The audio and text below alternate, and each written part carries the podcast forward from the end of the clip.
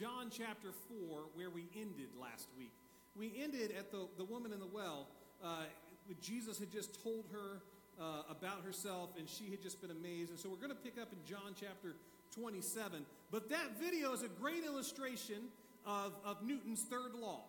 Now, I don't know if you are familiar with Newton's third law, but here's what Newton's third law is for every action, there is an equal and opposite reaction. That's Newton's third law. And it's the same way in our life. Do you know that?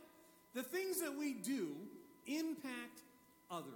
The things that we do have a response. That video showed us just a series of things that uh, the ultimate goal was to pull down the banner about the accord. And it took a whole lot of little things to get there. But we're never going to forget that commercial. I saw it 14 years ago. I still remember it. It's one of those things that the little things that we do in life, they impact others. And so we pick up in verse 27 after following something of great significance that Jesus had done for the woman at the well. What, he did, what did he do? Jesus showed her grace.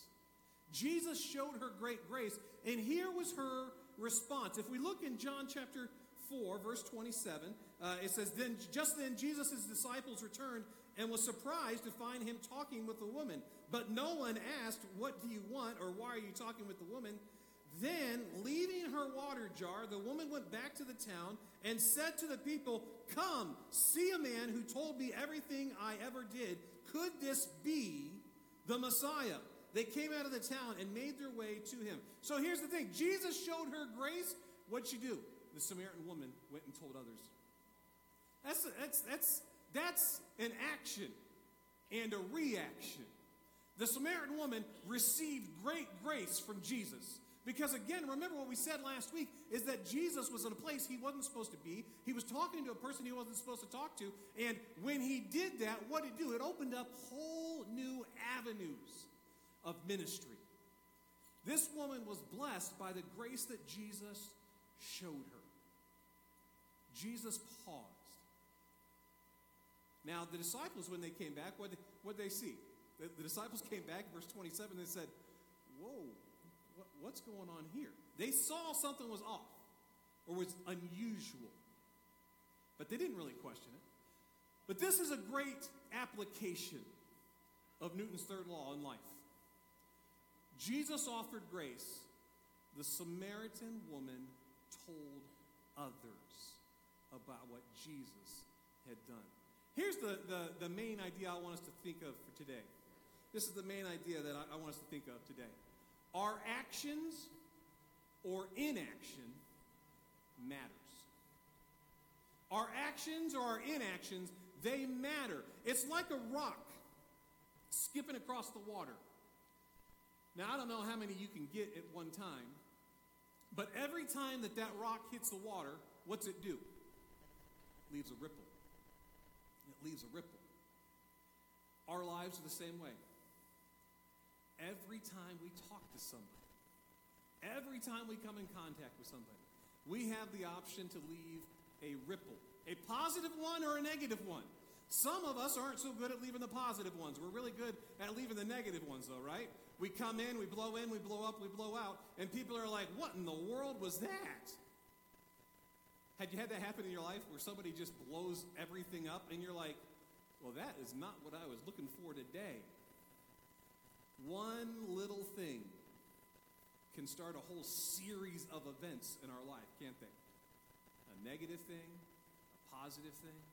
You know, a few weeks ago we did our focused living retreat uh, with, well, the staff went through it and several other folks went through it. And one of the aspects of that uh, focused living retreat is creating a reflective timeline where you, you look at your life. And a lot of us don't do that. We don't stop to, to realize how we got here.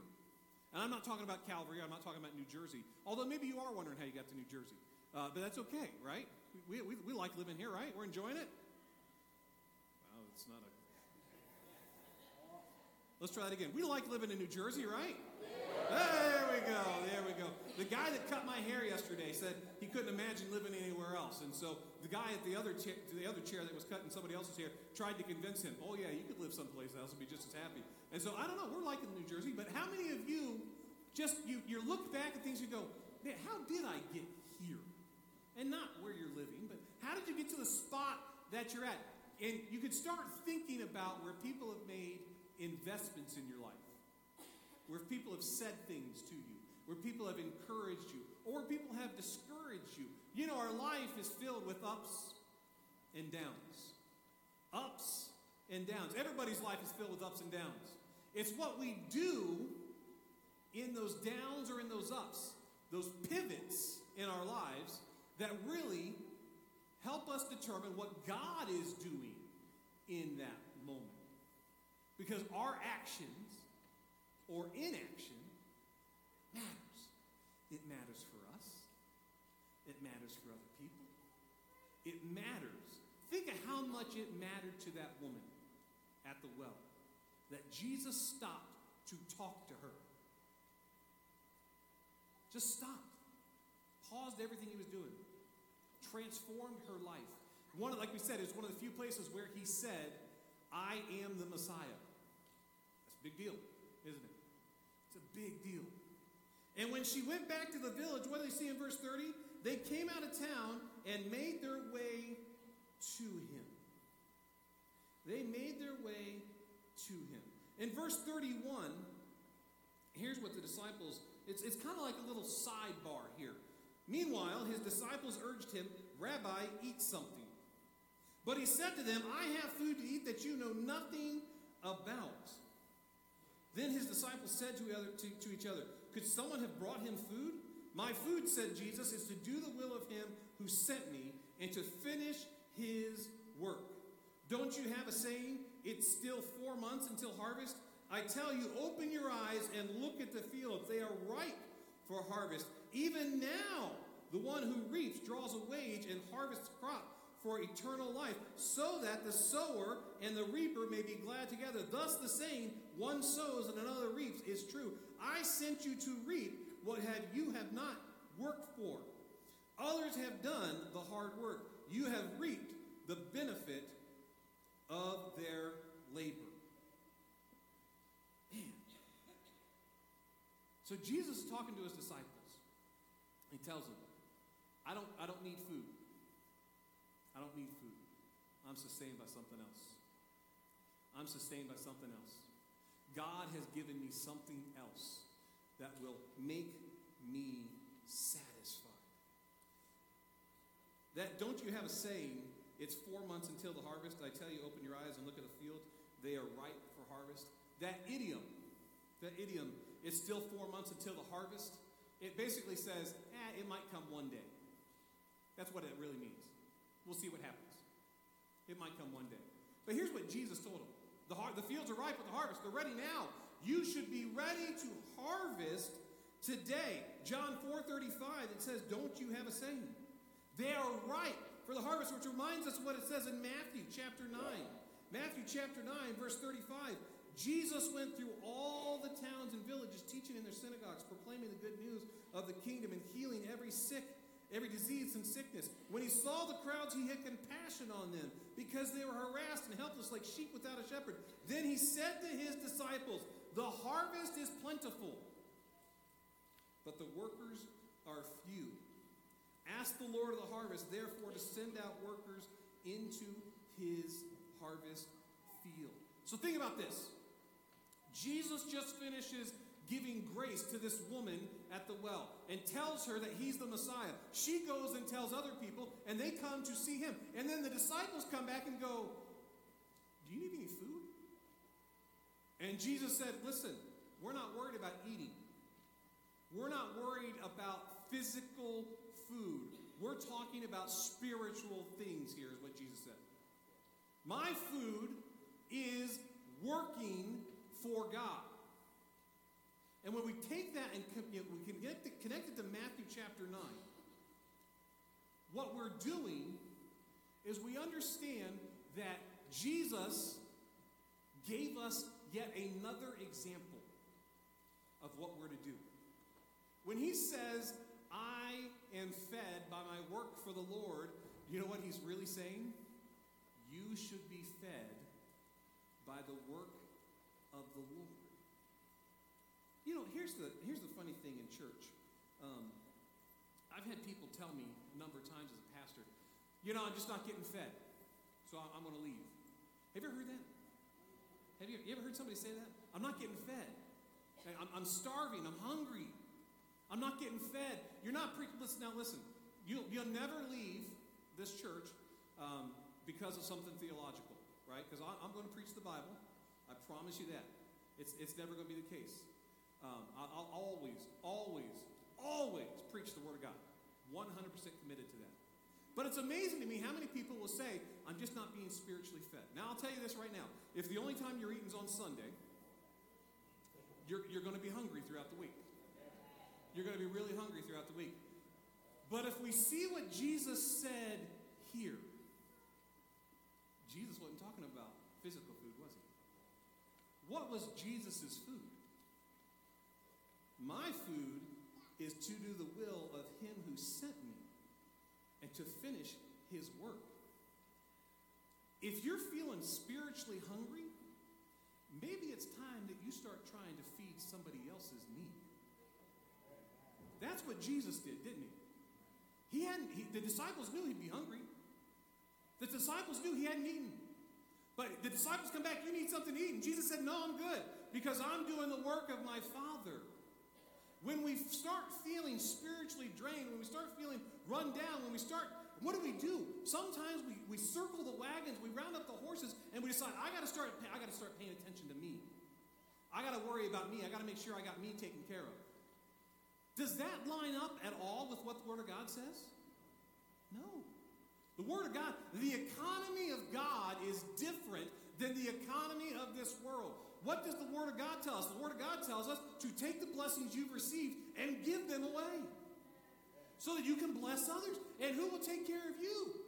God. If you're feeling like you're starving spiritually, what should you do?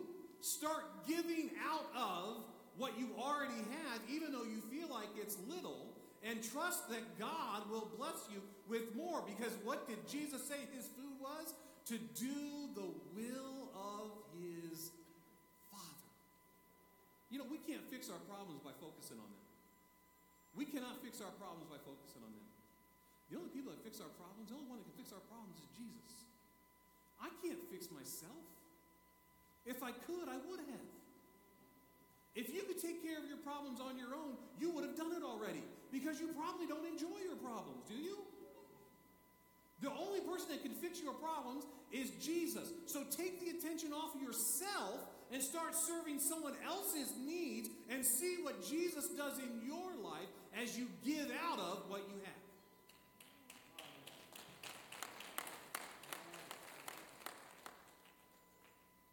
We're sustained by serving God.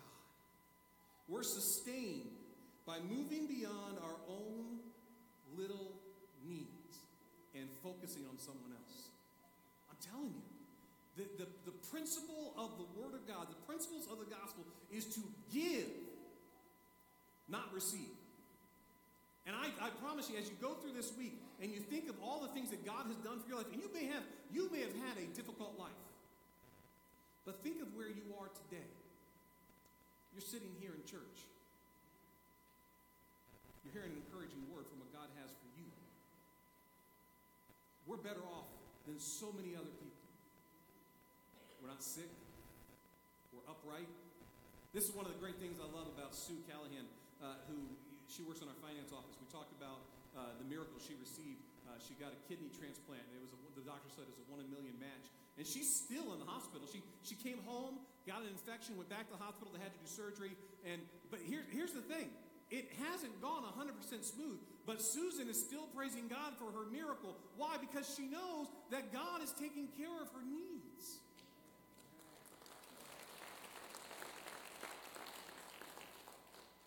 It's the same for us. We get overwhelmed. We've all been there, haven't we?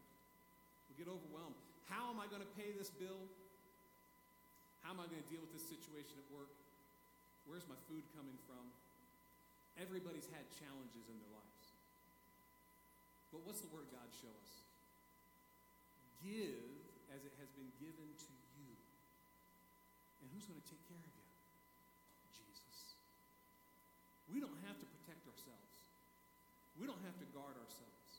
We don't have to cover ourselves because who is going to cover us? Jesus. When we read in Ephesians chapter 6, talk about putting on the full armor of God, and this is, this is a freebie, this wasn't in there. This, the, the, put on the full armor of God. We took the shield of faith, the helmet of salvation, breastplate of righteousness. You see all the different parts of the, the Word of God, uh, the, the armor of God. All of those words, you know what they describe? They describe Jesus. Who's my salvation? Who's my peace?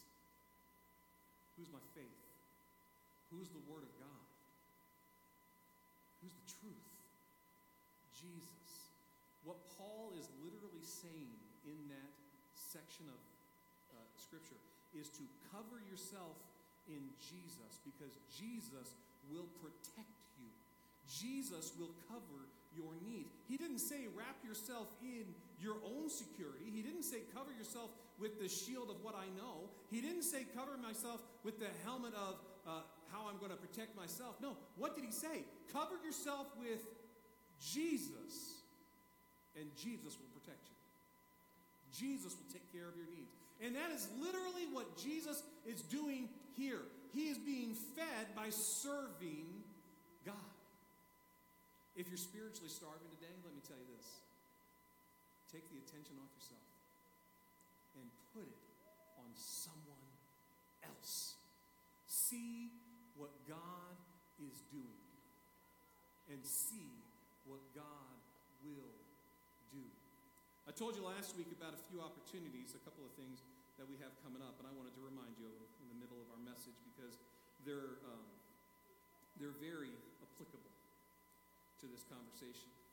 You know, every week we talk about giving, faith promises, we talk about our tithes and offering. But I think there's a whole lot to be said for actively engaging our faith, for actively engaging and participating with what God is doing.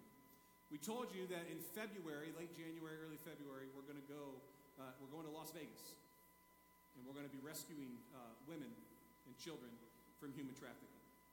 It's during the, the Super Bowl, that week before the Super Bowl.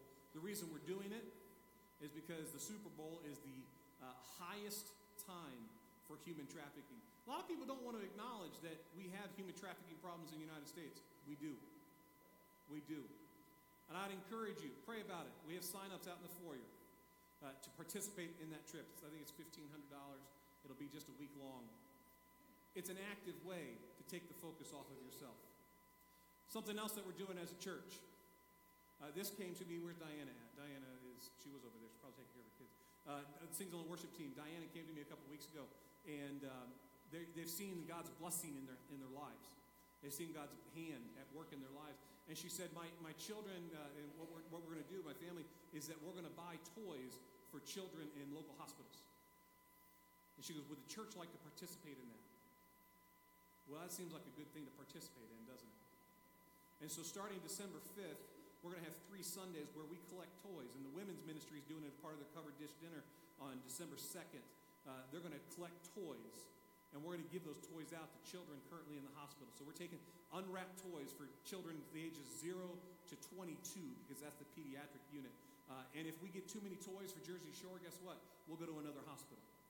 I'm trusting that God's going to bless the hospitals here from this congregation with two or three hundred different gifts. So this is how we take the attention off ourselves is by being open-handed people that say, I am in a season where I can bless somebody else. It doesn't have to be a big gift, but it's going to be a gift that has significance to somebody that's in need today. That's one of the things we have coming up. This, this is so in line with what the Gospels tell us to do. This is so in line with what the Gospels tell us to do. We are to bless others. And I love that the, the, the, giving toys to children in the hospital was birthed in the heart of one of our congregants. God speaks to all of us, doesn't He? God blesses us. As we listen to his heart, we listen. He's got a call on each and every one of us, and he invites us to participate in with him. We were talking about it this past Wednesday night. God is always talking. The question is whether or not we are listening. And so let me encourage you if you want a, a missions trip to Las Vegas, not everyone can do that. I understand that, but we'd love to have you be a part of the team. Toys for children in the hospital. That's going to start December 5th. And then the third thing that we have, we talked about it last week, we've got a Christmas breakfast that we're, in, we're encouraging our congregation. We would love to have you come and serve at it, but then also invite a friend or a neighbor to come to it with you. Not for them to work, but for you to have breakfast together. Now you might not be able to do that, and so we'll take we'll take sign-ups. We'll have them actually out in the foyer for you to come and work. And at the end of service, the ushers are going to distribute something to you. They're going to distribute just a piece of paper that I want you to write a name on of someone that you're going to invite. And then in a couple of weeks, we'll have something for you to do again that you'll be able to invite someone. As a church, we want to be what Jesus demonstrated in John chapter 4. Jesus showed grace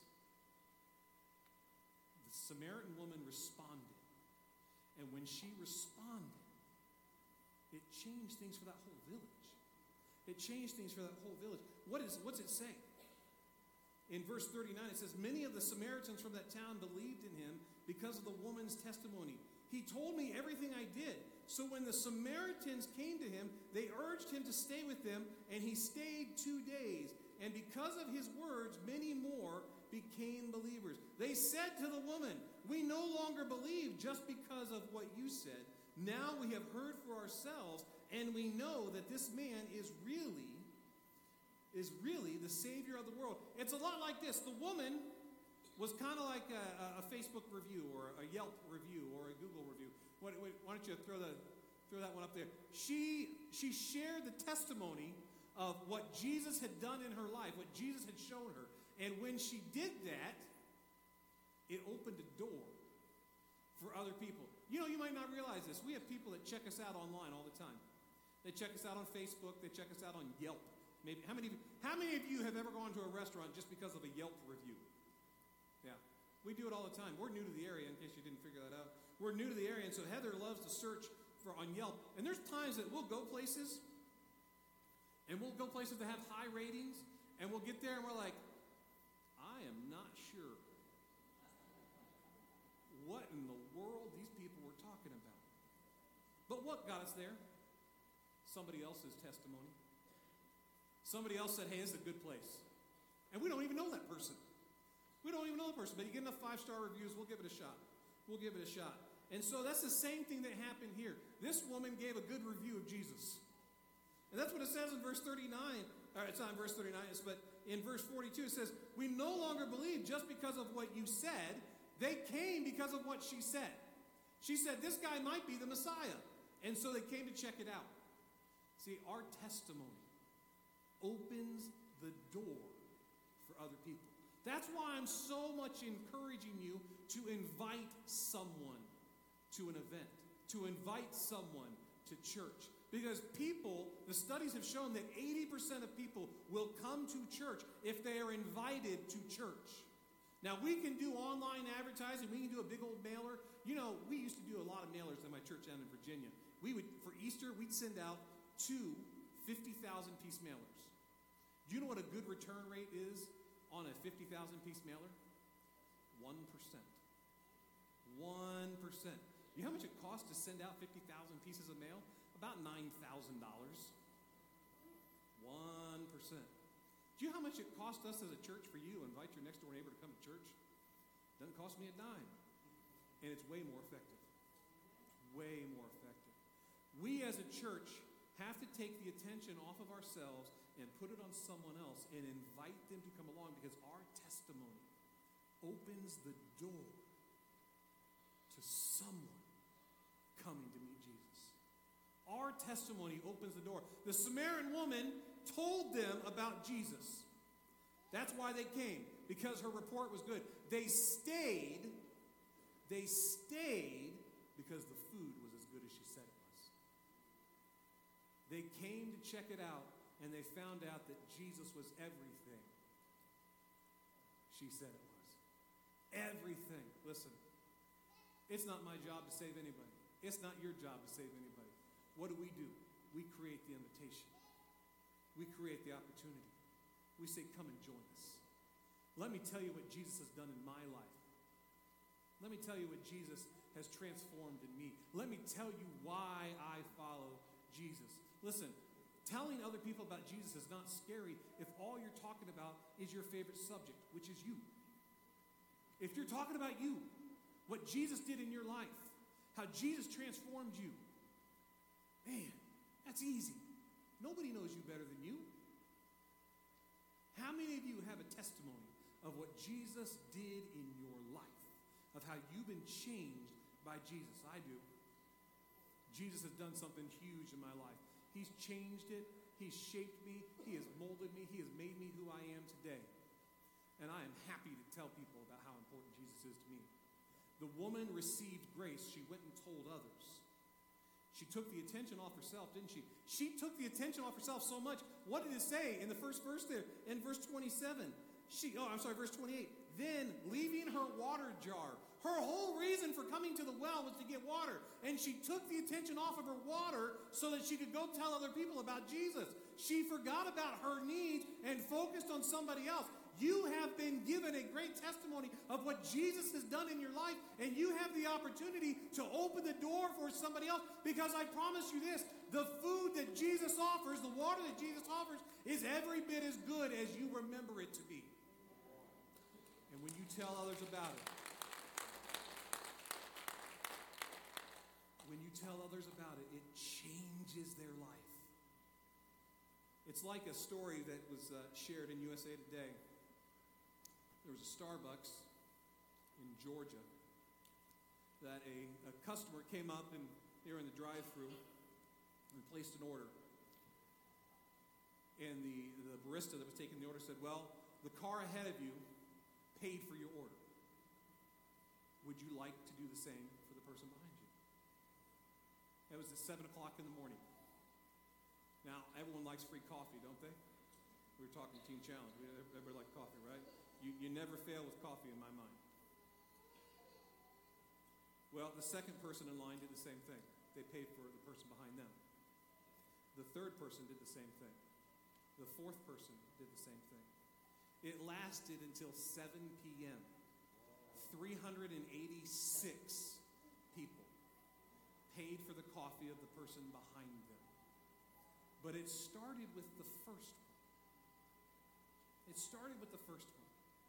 And it ended when somebody said, No thanks, I don't want to pay for the person behind me. Our action or inaction matters. do we tell people about Jesus? Or do we say, hey, I got a free cup of coffee? I don't have to help anybody else. I'm good. Listen, the book of John is a great example of how to live. Jesus showed grace, the woman's life was changed. And when we learn to take our attention off ourselves, when we learn to focus on others, man, the impact can be